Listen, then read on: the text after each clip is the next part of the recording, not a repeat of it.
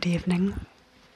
I was reflecting on today on the interviews and just on the retreat and realized that for me, one of the best descriptions of what goes on is uh, forgetting and remembering, and then forgetting and then remembering. And just I watch myself, I watch all of us when we forget the signs are real clear. There's a stuckness and kind of a contraction into a small sense of who we are. And when there's a remembering, it has different experiences to it, but the common denominator is there's a quality of presence that has room for what's going on.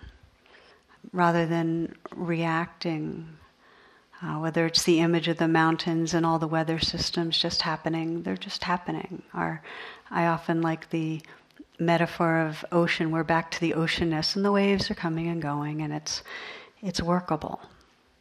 And in the um, in the Zen tradition, they say that the very heart of Zen is being able to respond appropriately. And I like that because when you're in your oceanness, different waves come, and there's a capacity to respond either spontaneously or creatively or with heart or whatever is called for. Some of you might remember this is one of my more favorite descriptions in this kind of Zen line. It uh, starts a while back, an old tired looking dog wandered into the yard.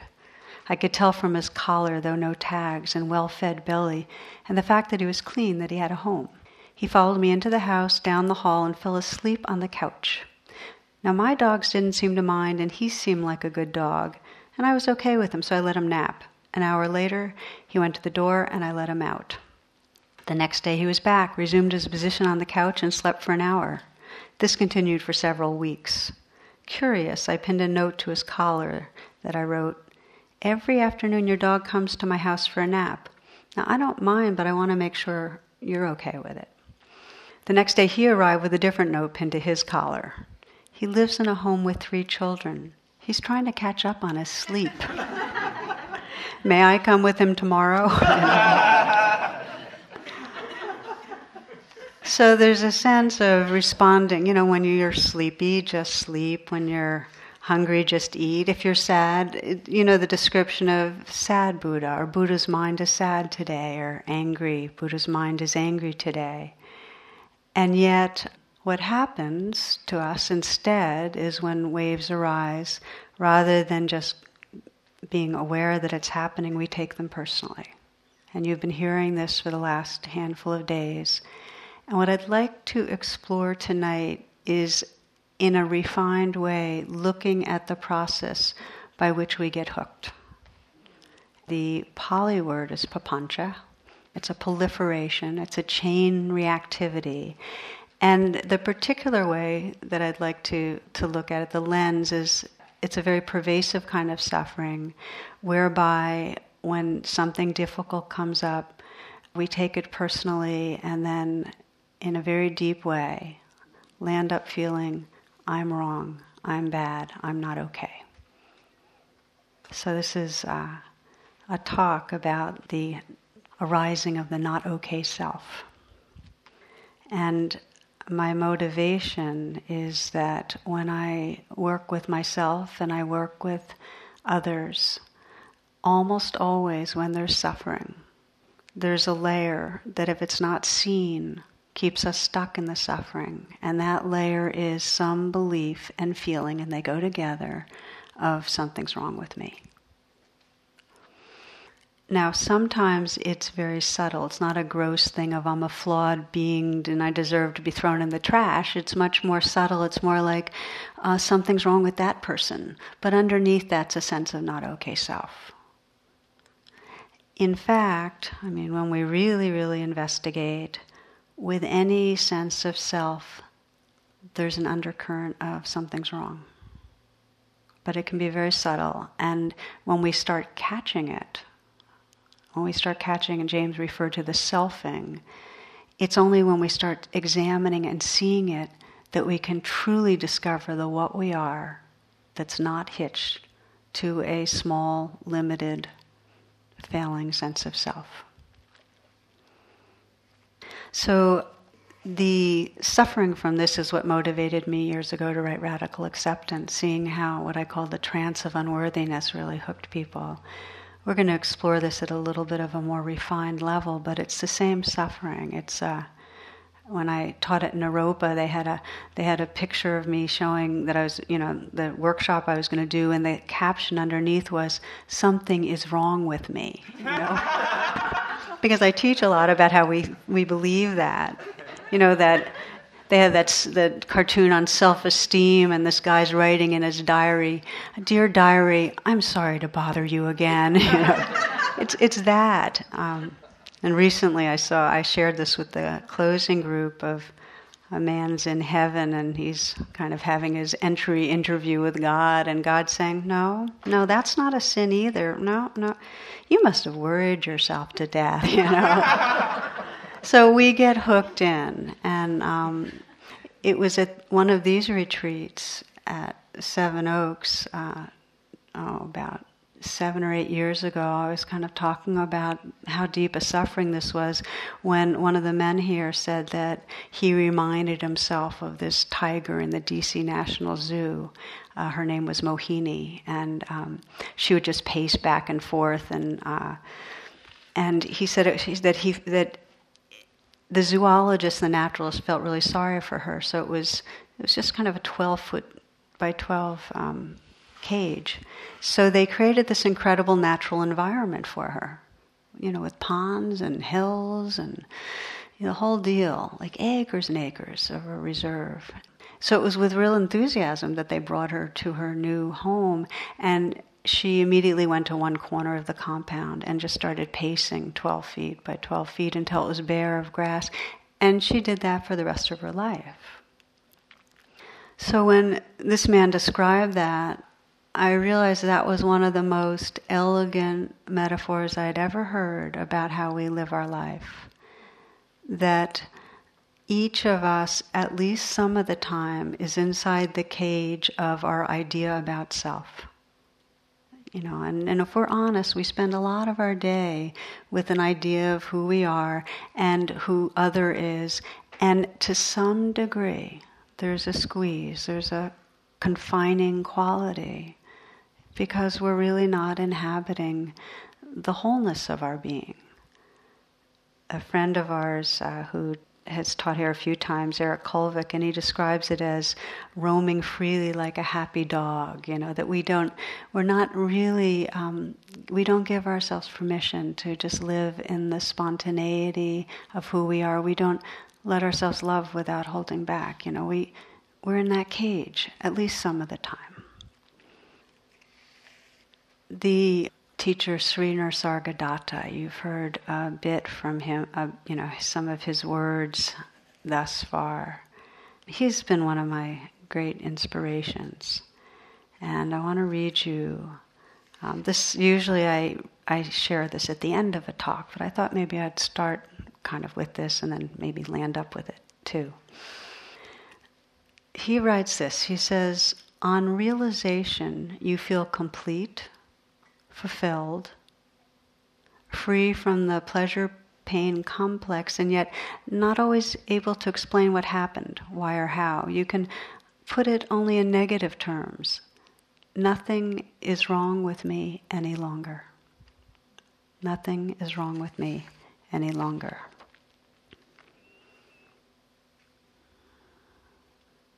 And I wonder if, just for a moment, if we pause together, just to sense what that, just to kind of try that on. Okay? Just check in. And um, behind the words, nothing is wrong with me anymore, any longer. If you can sense what it would mean to let go of any belief that something's wrong. Just a sense, a glimmer, or maybe more, of what that would be in your body. Nothing's wrong with me. And if it feels really hard to sense what gets in the way, and that's as much a part of the investigation as anything else.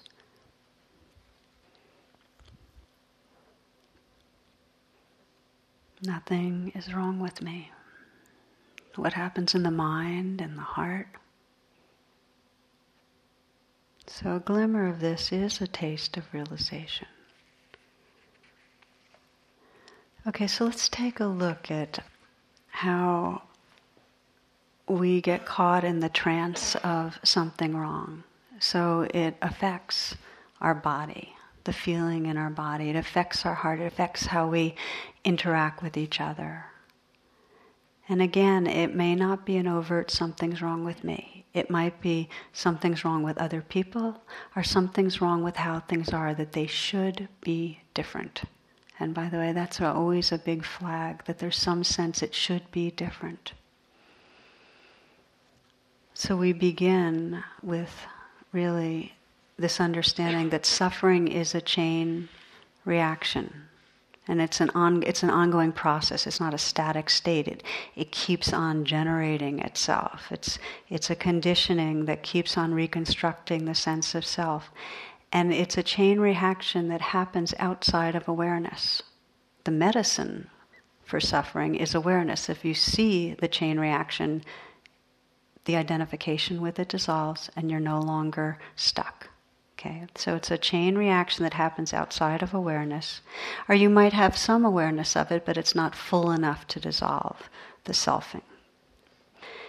The first step, and this is the first noble truth, the first, the beginning is that there, the condition of this uh, relative world is that there is unease, that there is pleasantness and unpleasantness, and it keeps changing, and so that creates a sense of unease.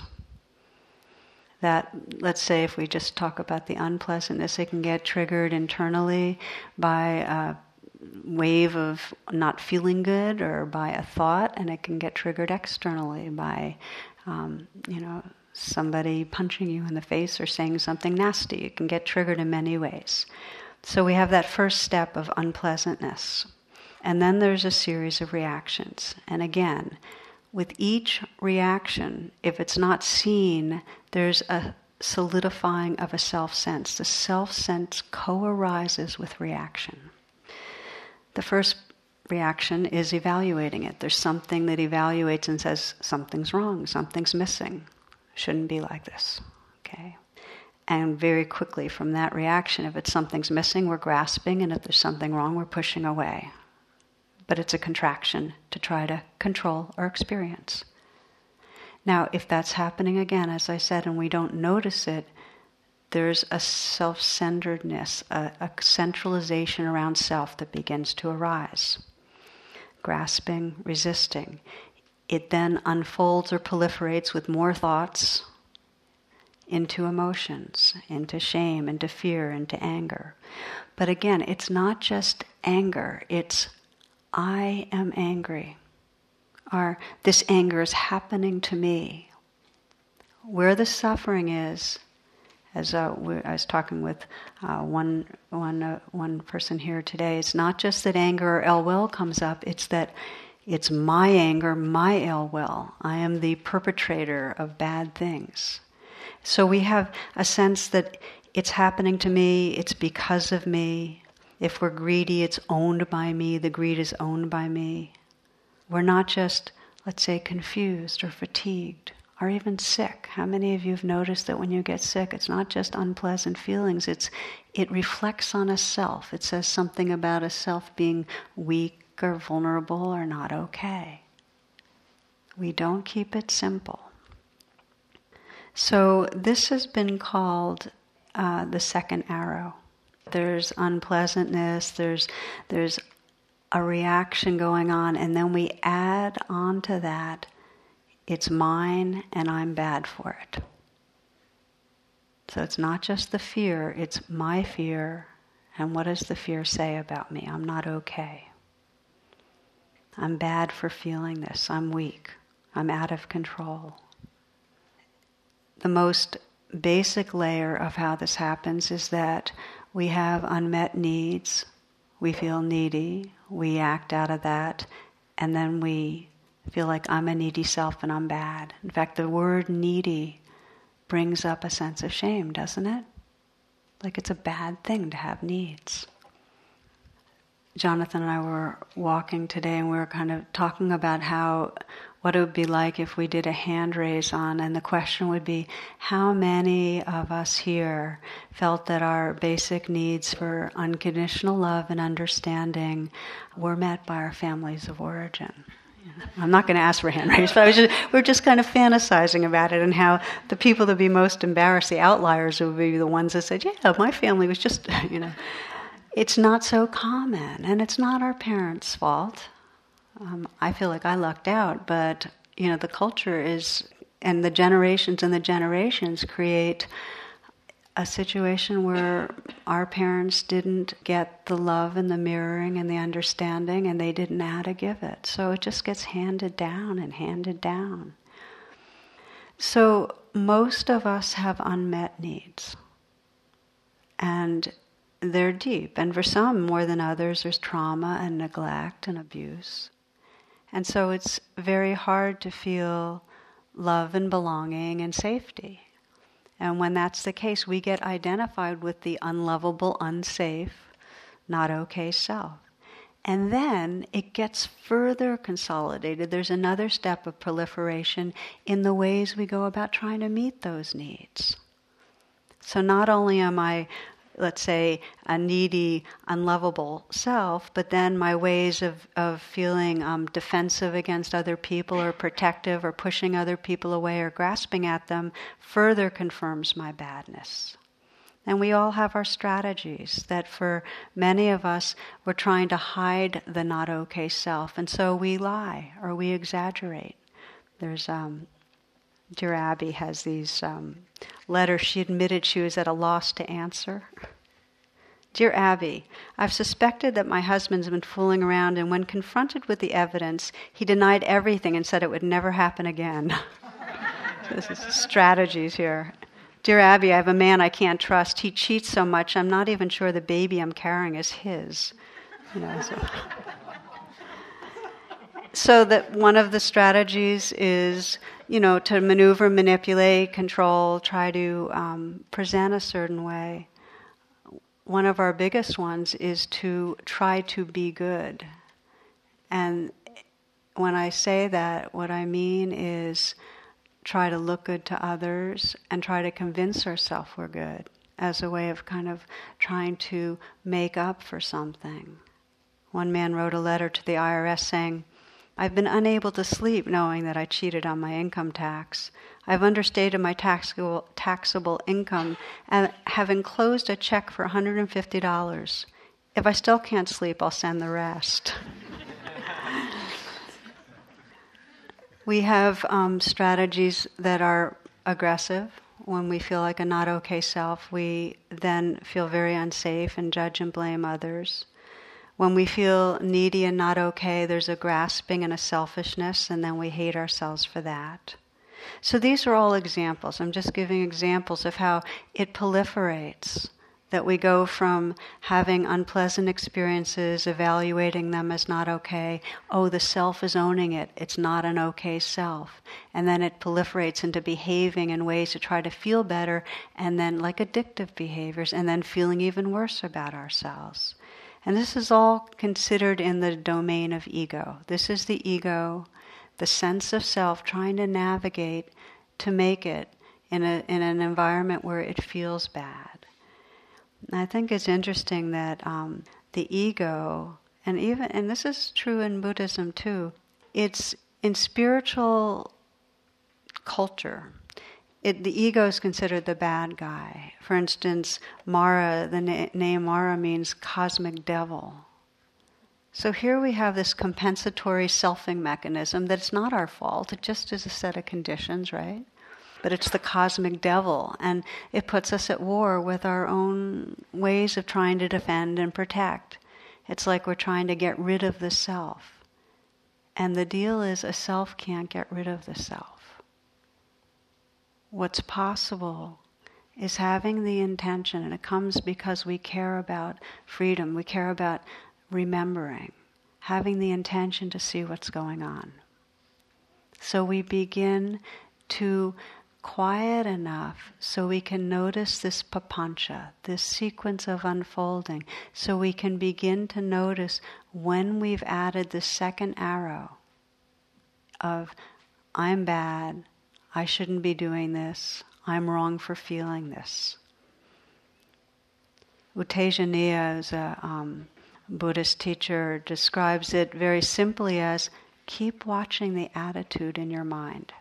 No matter what's going on, check the attitude in your mind and sense if there's some notion of this is bad, it shouldn't be happening, I want more of this. What is going on?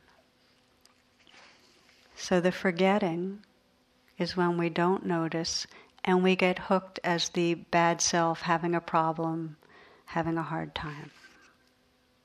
Now, I gave a talk on this um, kind of process of remembering, of seeing and remembering and discovering really that there's nothing wrong with me. And I got an email, and I meant to bring the email, but the gist of it was that's really a lovely idea, but you know, to say there's nothing wrong with me if you're causing other people a whole lot of injury, or if you're destroying yourself in some way, um, isn't that rather dangerous, you know? And so I just want to say a word on the meaning of wise discrimination, which is that we can watch this proliferation and realize that the ways we're going about trying to feel better cause suffering. If we feel bad about ourselves and then feel like we need to put someone else down, it's going to cause suffering. If we feel like somebody else is not meeting our needs and we get angry at them for it, it's not going to help us get the intimacy we're looking for. So we so wise discrimination sees that X does not X causes Y and it's causing trouble. But that's very different than the aversive tightening of the heart that says, I am bad or you're bad. That's what locks us in trance. If we want to say what forgetting is, it's forgetting who we are and believing both the thoughts and the feelings that say, you know, something is wrong with me. One person in one of the groups um, described real, in a very powerful way how this sense of seeing the selfing go on and then say and then turning on herself how it really is a violence it, it violates our wholeness because anything that's not true is violent. When we believe something not true about ourselves, it's violent. When we believe something not true about others, it's violent. And I wanted to share with you, I read a book and it started in a way that I found really compelling. Started with a story of an Austrian woman named Clara. And she was made pregnant by her married uncle, and when his wife died, he married her. So all her children died right after birth, but finally the fourth child, very, very sickly, but he lived. So Clara nurses him for two years, and she's a very miserable woman, and just, she's very obsessive about trying to make him live, and she's also obsessive about having a spotless house, and she's living in the fear of her husband's beatings. The son, who was as you can tell, was you know suffocated and, and so on. He, he grew, and also living in an, an, atmosphere of fear. He grew up as a very fearful person. He became a vegetarian because he was afraid of microbes and germs and dirt. He felt the very blood in his veins was dangerous because you know of the uh, incest in his family, and that it would bring about defects and feeble-mindedness. And he was afraid of the gossip about his incestuous family never had children, afraid of tainted blood. He was terrified of cancer, which took his mother's life, horrified that he had suckled at diseased breasts. Turns out he was also afraid of moonlight and horses, of snow, water, and the dark, of judges, of Americans, of men, and poets. And the question is how could anyone live with so much fear, with so much aversion towards himself? And what he did was he seized on one all encompassing explanation for the existence of sin and disease and of all his failures. It was not a weakness in his parents or in his blood or his mind. He was faultless. Others were filth. He could not change his china blue eyes, but would hang the world that they saw. He would identify the secret source of every evil and root it out. He would free Europe of pollution and defilement. Only health and purity would remain. Are such grim and cosmic facts significant or merely interesting? Here's another. The doctor who could not cure Clara Hitler's cancer was Jewish.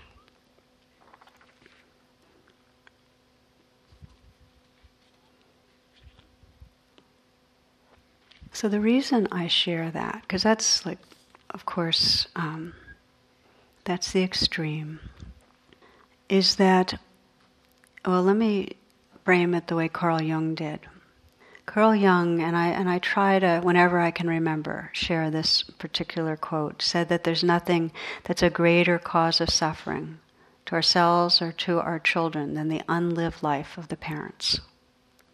Than the unlived life of the parents when we add the second arrow, the moment of blame, of saying, I'm wrong or you're wrong, or this shouldn't be, in that moment, we become divided from the life that's actually here.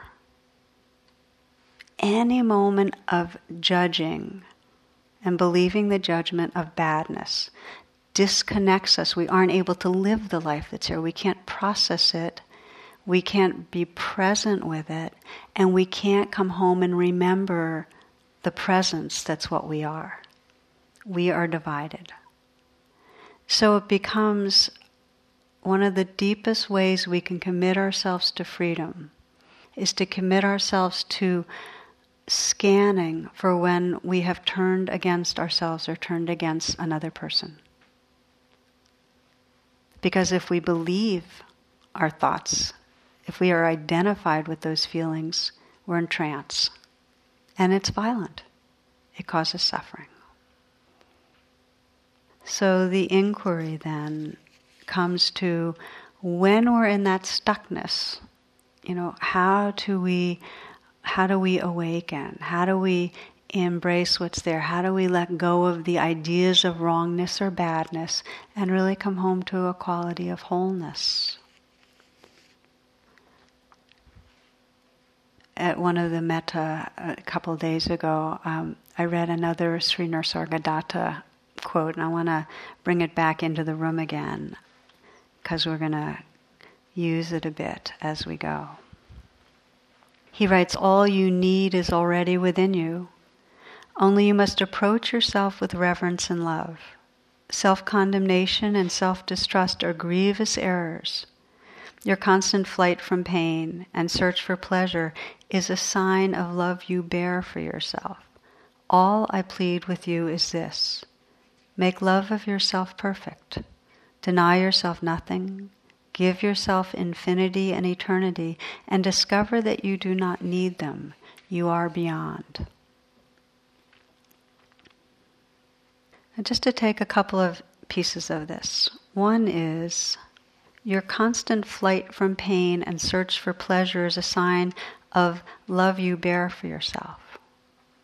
What he's saying is the ego, underneath everything that we think is bad about ourselves, is some basic thrust towards trying to find our way, trying to be alive. It doesn't mean it's not torqued and ignorant the way we do it, but it's got that element to it. So he's saying, know that, forgive that, and then find a more pure and wholesome way to love yourself. Then he says that deny yourself nothing, give yourself infinity and eternity, and discover you are beyond. And I think this speaks to a question that came up in the hall, which is does, does it reinforce a sense of self? Is it part of du- duality to say, I'm going to love myself, give myself everything? Who's the self we're loving, you know? And yet, what I think um, the wisdom of this teaching is, is that by having that intention to love the life that's here, and that's a different sense than a self, but the life that's here, by having that intention, we actually discover the who we are that's beyond any notion of a self. A dualistic practice, a skillful means, can reveal the non dual, can reveal oneness. Make love of yourself perfect. It's a powerful vow or commitment. Okay, so let's explore some of the pathways of that. I think of self compassion or love as actually an expression of wisdom. It comes out of a unconditional presence. So when we're committing to loving this life right here that we call self, we're really committing to a profound presence. The first gateway of this presence and love um, arises from what I sometimes call think of as getting to ouch, that we are being present so that we can get to where the real essence of the vulnerability is, or maybe what we might say the real unmet need, what the real longing is. And the alchemy of compassion really is touching directly, without wavering, where the vulnerability is. And when that happens, a natural flavor of compassion arises. We do not have to manufacture compassion. There's a natural tenderness in the moments that we touch vulnerability. But it's really hard to get there because we have all these layers, and this is part of the proliferation, that say, I don't deserve to feel this, or other people feel worse, or it's my fault anyway. So I'll give you an example of working with one man where this came up and how he got got in. And it and it's um, when I do this process with people, I sometimes um, in workshops will have them actually embody the different experiences they're having, and I had him do a little of that, so I'm going to explain that. It was in a workshop on forgiveness, and he was saying that he was stuck in a kind of self hatred that he didn't think would ever lift, and he was an elderly man. And he said that although he had been down on himself for as long as he could remember, there was one particular incident that kind of nailed the coffin, and it was that he was taking care of the next door neighbor's cat and the cat was the beloved of the young girl that lived next door. So he was taking care of this cat. And um, he realized the cat was acting strange, but um, he was kind of annoyed with it. Then it was acting really strange, and by the time he got it to the vet, it was too late and the cat died. And the girl was heartbroken. So his thing to me was, why, why should I forgive myself? It won't help that little girl and it won't bring the cat back. You know, that's that's a very um, common thing I hear when people uh, t- think about forgiving themselves. And then he went on to describe how the same patterns had gone through his whole life with his own son. He had been unavailable, and he said, "And to this day, I'm insensitive. I get, I'm caught up in myself, and I hurt people that love me and that I love. And um, if I forgive myself, why should I make it easy on myself? Why should I condone, you know, my own selfishness?" So we began to investigate, which is when I talk about um, an unconditional presence with to get to ouch, it requires a real inquiry and a kind of courageous inquiry. So I asked him, you know, when he was turned on himself, what he was believing, and just, I'm a bad person. I hurt others. I let them down how does your body feel? And I actually had him get into the position of what how his body felt, and he was kind of like this. And then I asked him to, and I do this often, is to feel that feeling of bad selfness in his face, and you know, feel the facial expression. And then when I had him sense how it was in his body, he says it's shame, it's hollow, it's aching. I kept said, okay, now what? Now what? Just as much as you might find in the interviews okay, what's happening? What's happening? And underneath the shame was a fear that his life was wasted, that um, that there that he had wasted the opportunity to be really living it fully, and then that's when the ouch, the grief came of lost moments, that he hadn't paid attention and he had lost love. I find often when investigating um, the bad self feeling, if you say, well, what do you really feel bad about? And you get in touch with what you feel really bad about, underneath it is a sense of lost connection, the pain of separation. And that's where he got to. That was the ouch. And, and when he sensed how many moments he had lived preoccupied and not contacting, not really, not having an intimate contact with his world, um, he that's when it really opened him up. And i think of that as a kind of a soul sadness. When we see the shape of our incarnation and realize how many moments that papancha that proliferation's gone on that we've been turned against ourselves turned against others and missing the thing we most love which is love which is being alive which is presence. So for him in the moment of really contacting that you know, the grief there, I asked him what the grief needed. And I often ask that question, much as Jonathan will ask the question, What does it want from me? I'll sometimes, you know, what does this feeling want from me? I'll sometimes ask the question, What does that feeling need? Um, you know, what is it asking for? What's the real need? And what it needed from him really was simply that he paid attention to it. And that for him was an insight that he was feeling like he hadn't paid attention to others all his life. He hadn't paid attention to his own heart. So he practiced much as we often do here, just holding his hand on his heart, saying, I'm here. I'm here. That is the alchemy of self compassion. If you get to the ouch, if you get to what's really the unmet need, where's really the pain, there's a natural caring. And for him, there was a shift in his sense of identity because he went from the unforgivable person who had let down the people in his life to that space of tenderness that just cares, that wants to be present. This is one pathway. Keep paying attention, what's happening, feel it, what's happening, feel it. And when really, really touch into the vulnerability, there's a natural caring. Now the question comes up often, which is um, I pay attention, I pay attention, and it's so painful that I can't really hold myself. I cannot offer attention or care to myself. And I just want to honor that there are some wounds that when it happened, we got so regressed, we got so caught in a sense of a a small, young, powerless self that feeling it and, and offering care and saying, I'm here, it, there, that's skipping a step. We have to have some access to something, some resourcefulness before we can do that.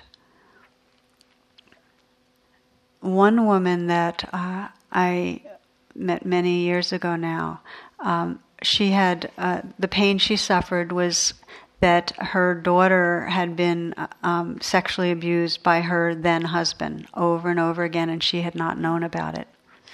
And so when she found out as an adult, she, her daughter told her. And when she found out that for years of her daughter's younger life that she had been she had been drinking and she had been clueless, um, the degree of self hatred and remorse and shame was just explosive. She couldn't hold it.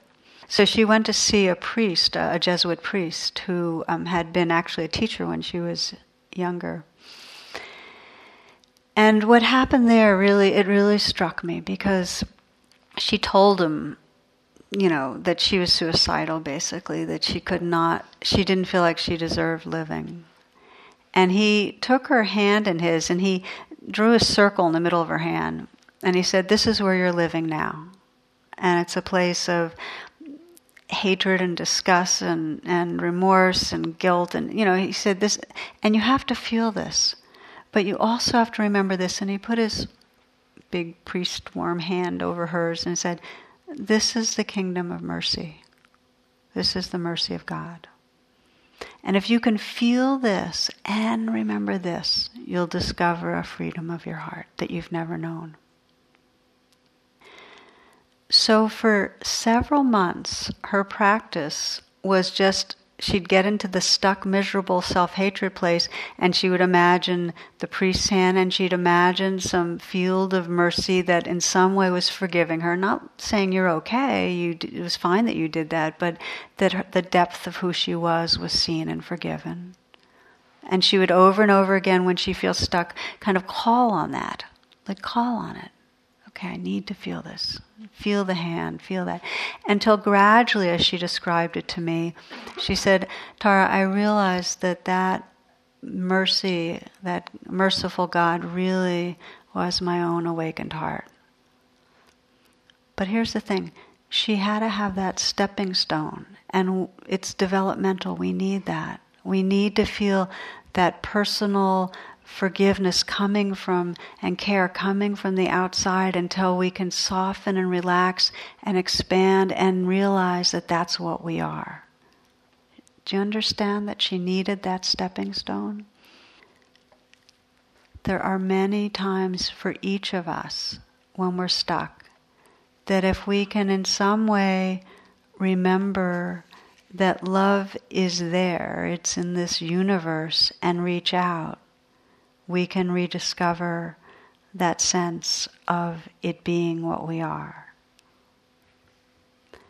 For myself, um, often when I share, you know, where do I get stuck, the self contraction often comes when I feel sick and I get enough sickness that I get a lot of good practice with this kind of contracted sense of self. And what happens is, and I've talked to a few people here that said they have a similar thing, which is I'll start feeling bad physically.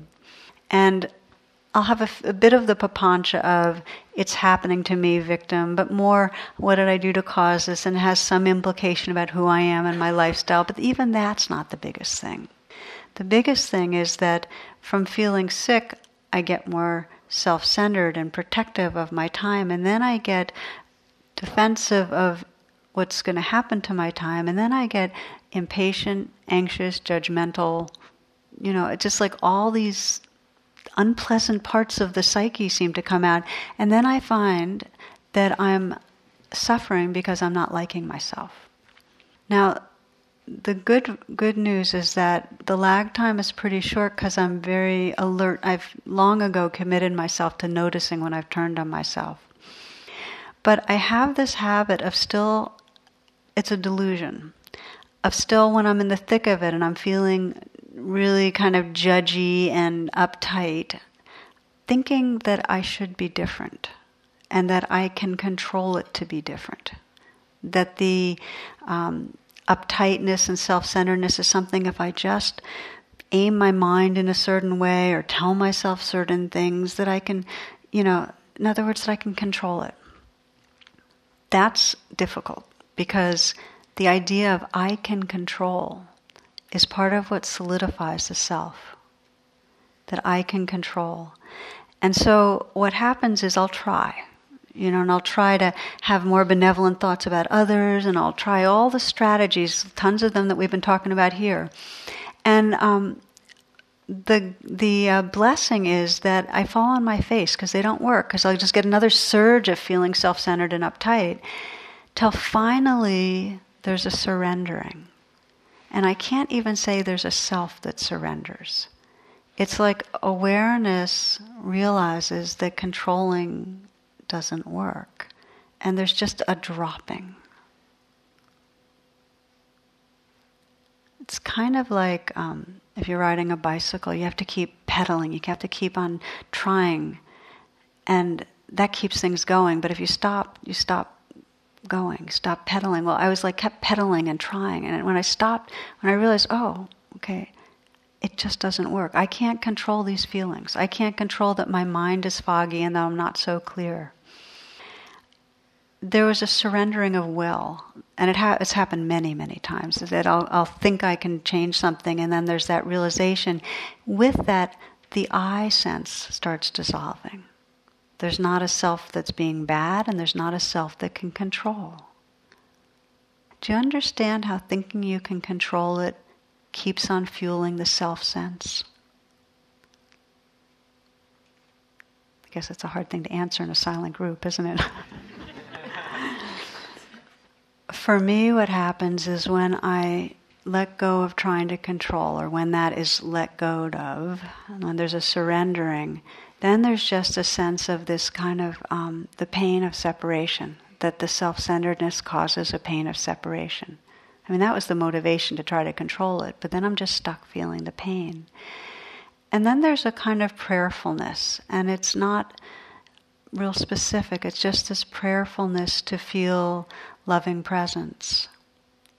And there's a um, verse from Hafiz that I say to myself a lot, and it goes like this It's ask the friend for love, ask him again, for I have found that every heart will get what it prays for most. When there's a shift from trying to control how I am to that kind of surrendering and that prayerfulness, just the long, it's very pure, just the longing for loving presence. Um, there's a kind of freedom that happens in that moment, and and that's when there's a sense that nothing's wrong with me any longer. And it doesn't mean that there's still not some uptightness or defensiveness or judgment. It just means that the sense of who I am has shifted. I'm not no longer the self trying to transcend a self it really helps to um, feel that longing for love and to reach out. And sometimes you're going to be reaching out to your own awakened heart, just calling on it, just the wisest, most awake part of your own being.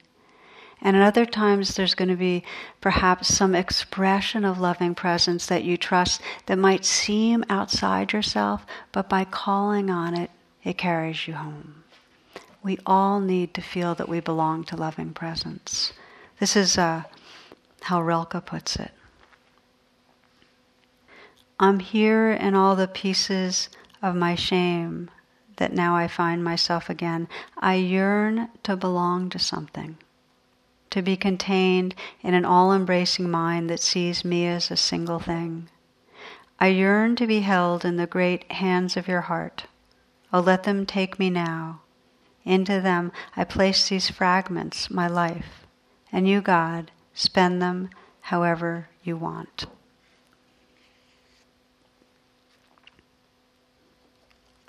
So, the first gateway is to pay attention to where the selfing's happening. Pay attention to where there's the bad self feeling. And to really keep attending and attending till you find the unmet need and can begin to offer sometimes the way that uh, Hawaiian healer put it. He just said, I'm sorry and I love you. Just offering with sincerity, care. Sometimes we can't offer it to ourselves, so we let ourselves feel what's happening and reach for that loving presence in whatever form, whatever figure, whatever way that we perceive it. In the deepest way, what happens is as we become more present, we begin to wake up out of the ignorance, ignoring the truth, which says that these conditions are me, that I'm responsible, that I caused them, that they belong to me. And when we begin to sense that wisdom, there's a forgiveness in our heart that frees us to live again. I mean, this is the pain of something's wrong with me, is it's it divides us from our own life. So, as part of closing, I'd like to read to you. This was uh, from the readings from the Vietnam Veterans Memorial Collection, and this was um, collected. This is many of the uh, men and women in the war wrote and left at the wall in Washington D.C. at the monument. The different uh, verses and lines, and this is one of them. And it came with a picture of a Vietnamese man with his young daughter. It said, Dear Sir, for 22 years I've carried your picture in my wallet. I was only 18 years old that day we faced each other on the trail in Chu Lai, Vietnam. Why you didn't take my life, I'll never know. You stared at me so long, armed with your AK 47, and yet you didn't fire. Forgive me for taking your life. I was reacting just the way I was trained to kill VC. So many times over the years I've stared at your picture and your daughter. I suspect each time my heart and guts would burn with the pain of guilt, I have two daughters of my own now. I perceive you as a brave soldier defending his homeland. Above all else, I can now respect the importance life held for you. I suppose that is why I'm here, that is why I'm able to be here today. It is time for me to continue the life process and release the pain and guilt. Forgive me, sir.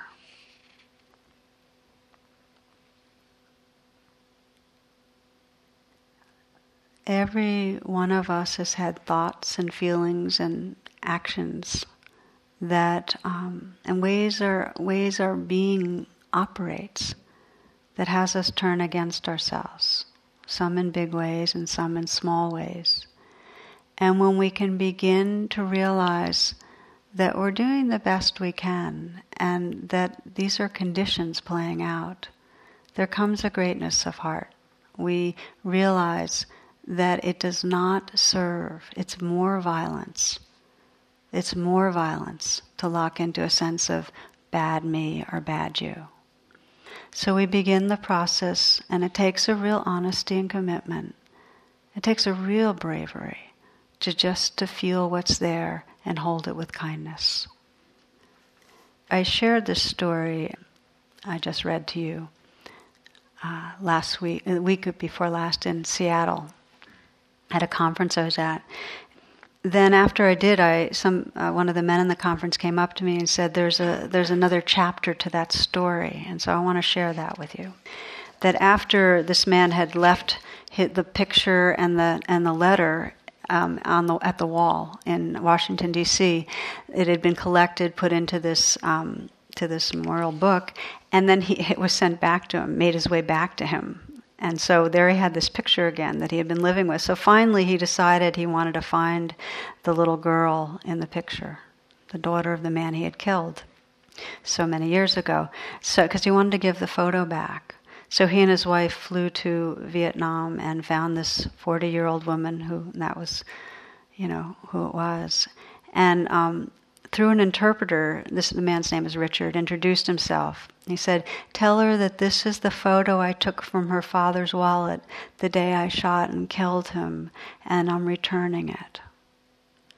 And uh, with a cracking voice, he then asked for her forgiveness, and after an awkward moment, she burst into tears and fell into his arms, and there the two held each other up, sobbing and embracing. And her brother, who could speak English, told Rich this told him that um, that they both of them believed that their father's spirit lived on in Rich, and that they expect that he they thought he'd think this was just superstition, but they said for that that day that they the photo came back was the day that their father's spirit came back to them. Not only does making ourselves wrong keep us in trance. And not only does it divide us from others, the opposite is equally true. That in any moment that we can notice that added layer of, I shouldn't be like this, or something's wrong with me, and begin that process. And I just use this gesture as an example of, of, a, of a kind presence in that moment, we beca- begin to be able to bring the ripples into the world of, of healing and of awakening.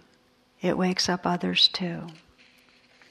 So that I began uh, tonight really speaking of uh, forgetting and remembering. That is our way of beginning to remember. So I'd like to close with a, a reflection, if you will um, which means I'm going to invite you to kind of sit up a bit. And just to begin the reflection with uh, some words from Dorothy Hunt, she says, Do you think peace will come some other time than here? Some other time than now? In some other heart than yours? Peace is this moment without judgment. That is all. This moment in the heart space where everything that is is welcome. Peace is this moment without judgment. That is all. This moment in the heart space where everything that is is welcome.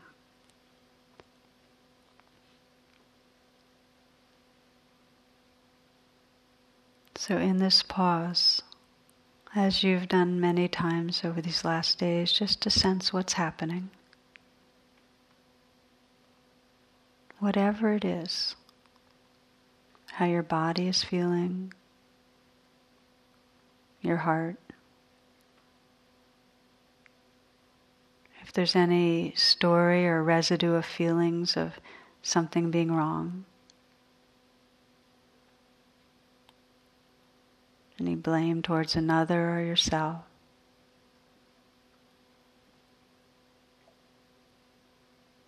Sensing the possibility of that whatever's here,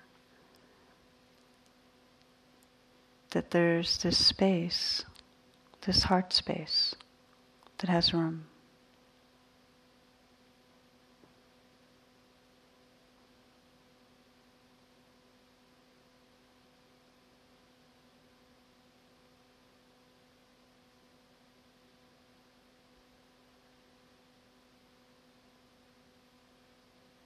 And if thoughts or feelings come up that create a sense of wrongness, shouldn't be here, not okay, sense the possibility of just noticing that. And in the awareness that notices, a re arriving in that heart space.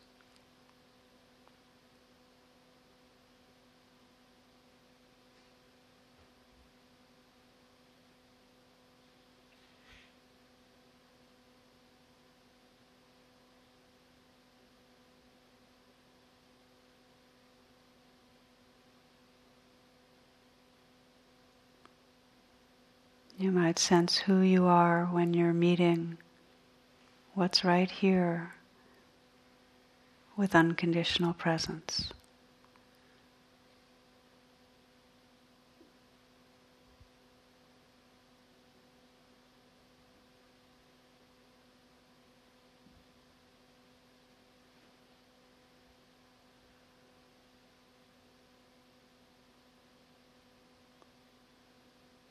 You are when you're not believing that anything is wrong.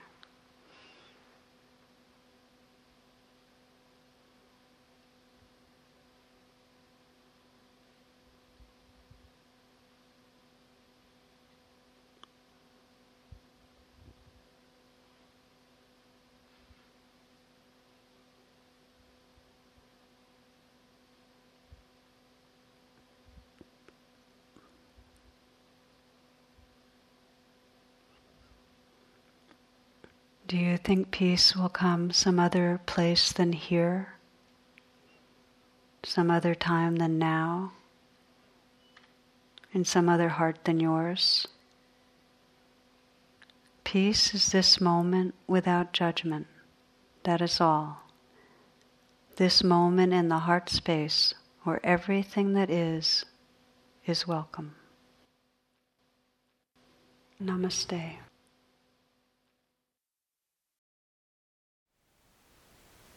Thank you for listening. To learn how you can support the teachers and Dharma Seed, please visit dharmaseed.org slash donate.